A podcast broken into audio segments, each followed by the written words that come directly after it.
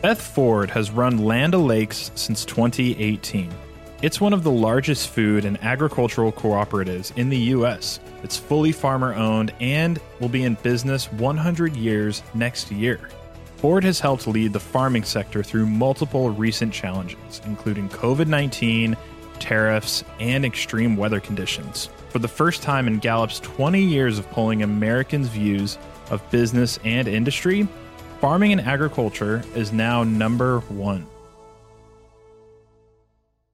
I'm Alexis Christophorus with Yahoo Finance, and joining me today is Beth Ford, President and CEO of Land O'Lakes. Beth, it is so good to see you again. Thanks for joining us on the All Market Summit. No, thanks for the opportunity. Looking forward to the conversation. Well, there's a lot to get to, but look, I want to start with this. I don't need to tell you how much people are baking and cooking throughout this pandemic, myself included. And I know you're on track to sell something like a record 300 million pounds of butter. This would be a company record for you. Do you see demand remaining this high? Is it sustainable? Well, it's certainly elevated. You know, it's really interesting. We're stepping into November, December. That's normally key season for the butter business, right? Because that's normally when we're all baking and cooking and getting together. We've seen this incredible elevated amount of butter being sold and cheese as well. We have cheese business, et cetera, since the start of this pandemic. And, you know, so do we see it staying elevated? Well, I'm really going to be interested in what that holiday season looks like. Normally there's a surge. We're starting to see our order book is really quite full for October as we step into that filling of retail shelves. I think it'll stay elevated certainly towards the end of the year. And then the question really goes to what is the reopening? Because a lot of dairy products are sold into food service, right? Bulk butter type stuff. And so will there be a shift? How quickly does that open? What is that dynamic? I do expect that we'll continue to see elevated levels through the holiday season, and then we're going to see what the reopening plans look like in next year. How have you been keeping up with demand? What does the supply chain look like? I remember I went to the market not long ago looking for unsalted butter because I wanted to bake. There was only salted butter out there, and I had to wait a while. So what's it like keeping up with that demand?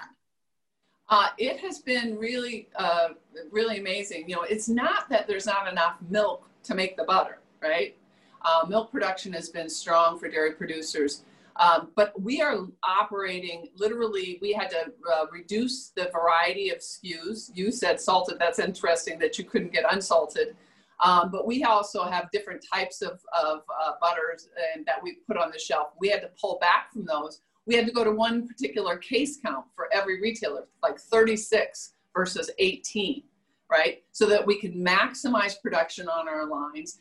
Oftentimes in the spring, which is the most productive for cows making milk, it's called flush, you make a bunch of butter and then you put it in your refrigerator for key season being November, December. Well, we've been selling everything. So there was no butter put up because everything was coming off the lines and going into retail stores. And so, you know, how is it? Well, we're maximizing production, we're reducing SKU variety. We're in a good position as we get into to key season, but we're going to see how the year ends. We know that farmers are the lifeblood of Land O'Lakes, you know, and people may not realize that your company is a $14 billion farm-owned cooperative. Yes. And it's been a tough couple of years for farmers. I mean, they always have to deal with sort of challenging weather that's always sort of in the backdrop, but they also, of course, now have the pandemic, and then there were trade issues concerning China during the Trump administration. Just give us a feel for what our nation's farmers are feeling right now. How are they doing? You know, you went through the waterfall, the cascade of the issues that have been present for agriculture and for farmers. You know, as you know, farming is an outdoor sport, so it can be too hot, too cold, too wet, too dry. You can be a brilliant farmer, you can still have issues. Well, how are they feeling right now? The pandemic did exacerbate supply chain backup. So I mentioned what happens with food service. Oftentimes, producers, farmers, dairy on the dairy side ship to food service restaurants, you know, processors who make products for food service. Schools have been shut down. So, you know, you lost basically 15, 20% plus of the market for distribution. You saw backup in meat processing, right? Hogs, cattle. And so what happened was that there was an immediate drop in collapse in commodity prices. As well, there wasn't a lot of international trade because a lot of things were staying here in the United States, especially early in the pandemic. And exports are crucial to profitability for farmers. For instance, on dairy, 1 day out of 7 of production is exported in a variety of products. So this was really causing pressure at the farm gate in terms of pricing. Now, how are they feeling right now? Well, we've made it past this particular, the peak point of the pressure. The administration and the Senate and the House did provide funding for farmers, interim payments to make up for this gap. Many will make it to the other side. We're going to see what happens with this next few challenging months, depending on what happens with the pandemic. I have seen grain pricing, so row crop farmers, so beans and corn, have started to strengthen. Bean price up over 10, 20, 10, 30, corn price, I saw a 4 number in front of it. And so that's stronger performance for those crops. Those are core crops. And so that's a positive. That's a positive. I'm seeing a little bit more momentum, a little bit stronger performance. For dairy, the food box program that is providing food for underserved communities and for the food insecure has elevated milk price a bit at farm gate, so we're not seeing the same level of bankruptcies at the dairy farm level. So they're feeling a little bit, you know, it's not stable. Let's not say that, ooh, and we're in this stable environment, but there are more positive signs than there have been for the last couple of years especially. Trade has started to pick up in China. We're seeing a lot of shipments, especially for soybeans, for hogs, et cetera, into China. Are you looking for any more aid to come from the government? You know, we're still waiting for this next stimulus deal to materialize. And when it does, are you hopeful, or do you have reason to believe that there will be some aid in there for our country's farmers? Well, the administration and I think the House and Senate reallocated some funding to a funding area that it provides funding or support to farmers.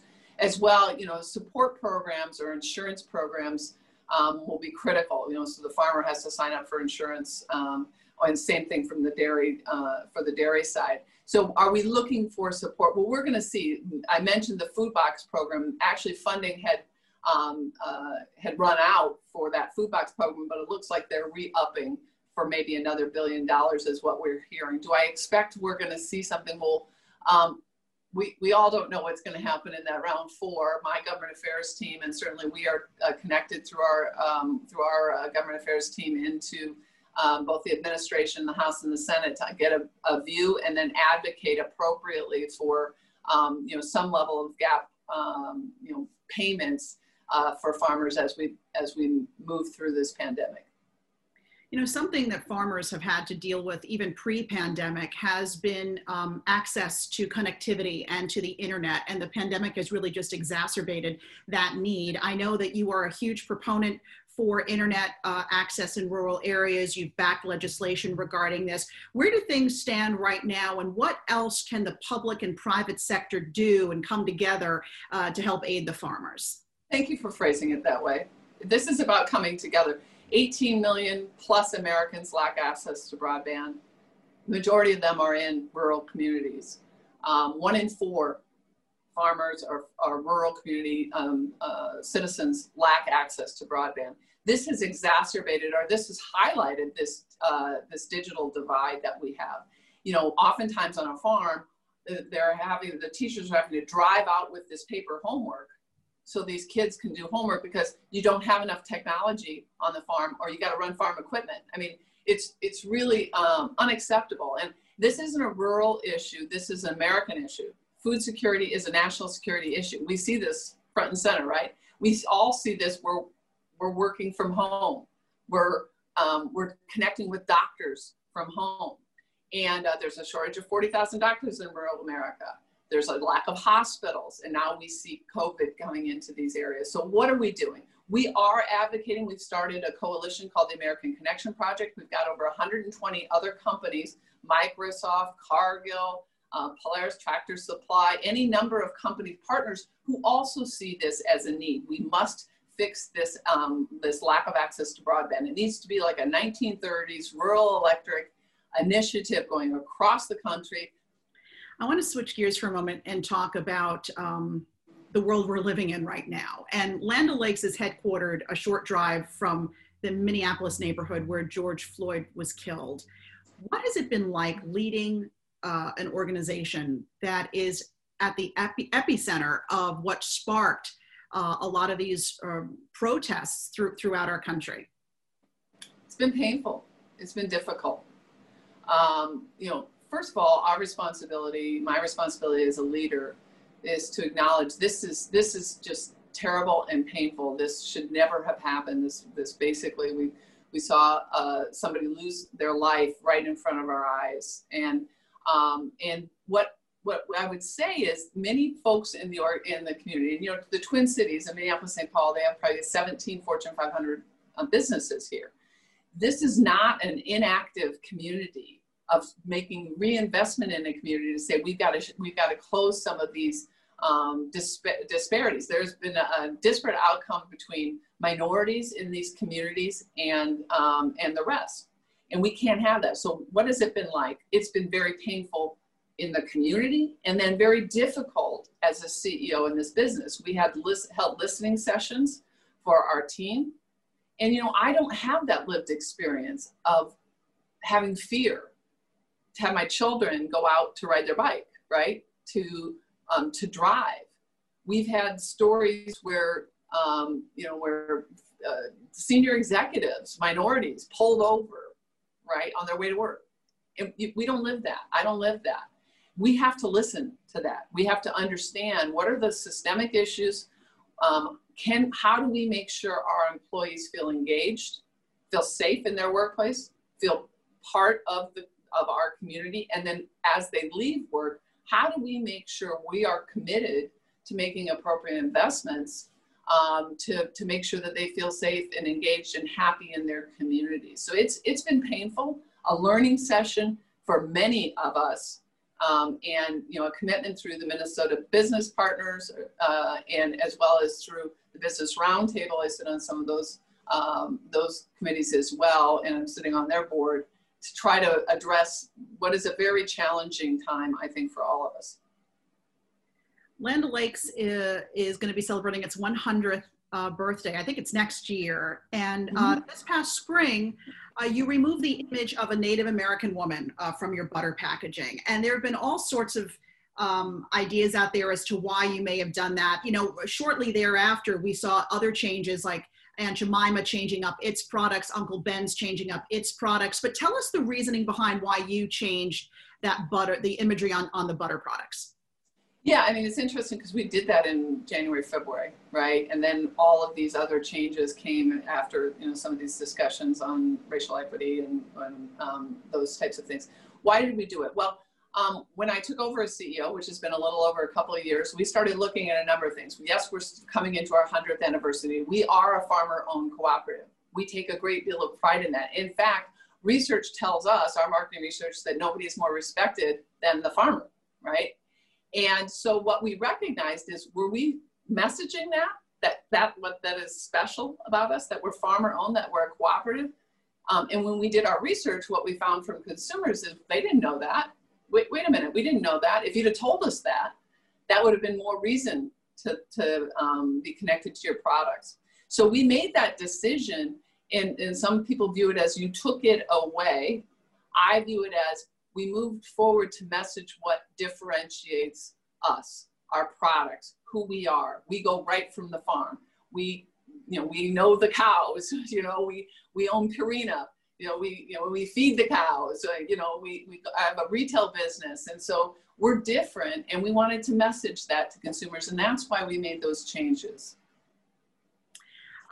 I also want to congratulate you on making Fortune's Most Powerful Women's List of 2020. That is awesome. I know that from reading about your background, you grew up in a large family in Sioux City, Iowa. Growing up, who were some of your female role models? Well, I would say my biggest role model is my mother. I'm fifth in the family of eight. I have three sisters, four brothers. We were very much a working class family. My dad was a truck driver. We started working very early in our lives because if you wanted your own clothes, you had to work for that. And I got one drawer that was mine in a room I shared with my three sisters. But I want to say my mother is my biggest role model. And the reason is, here's a woman who grew up kind of in an orphanage. She was adopted. She became a nurse. She got married young, became a nurse. She had eight of us. She went back to school, became a psychiatrist, and then she became a minister. She said, I worked on their body and their mind and now on their soul. She's still with us, I'm very fortunate to say. But her resilience, her kindness, her empathy. We didn't have, as we said, two nickels to rub together, but I remember so vividly her telling me, we would have to go take a meal to a family in need at Thanksgiving. I'm thinking, well, we don't have tons, but we go there, and then she would say to me, I can just see it so vividly, in a home with a couple of kids, and they didn't really have a lot, and she said, do you understand your responsibility? You have been given so much. Don't disappoint.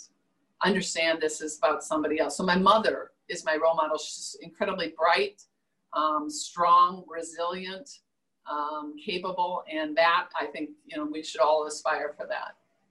Well, it's certainly a blessing to have your mom. If you don't mind me asking, what's her first name and how old is she? Her name is Carol Wasmouth, and she is 83 now, I believe. Yeah. I want to get that right. Maybe I can do the calculation. What's been funny is that I have all these siblings, but often, we live in all parts of the country. But now what we do a Zoom with all of us, and there for many years, I wouldn't see some of my siblings for a couple of years, right? Because they're in some others. But now it's like we're seeing my mom and all of us, on Zoom on Sundays and catching up, and it's been a blessing. Yeah, I can relate. I can relate to that for sure. Before we let you go, if you had 5 minutes alone with the next president, you had his ear for 5 minutes, what would you want to tell him? I would say that we have work to do on where we think about investing to close some of this economic disparity that we see, and to make sure we stabilize operating environments. If I say it in my role as the CEO of Land O'Lakes, I would say I have concern and continued concern for rural vibrancy, for the challenges that I see in these communities that lack investment, lack access to healthcare. Some of the most food insecure are actually in rural America.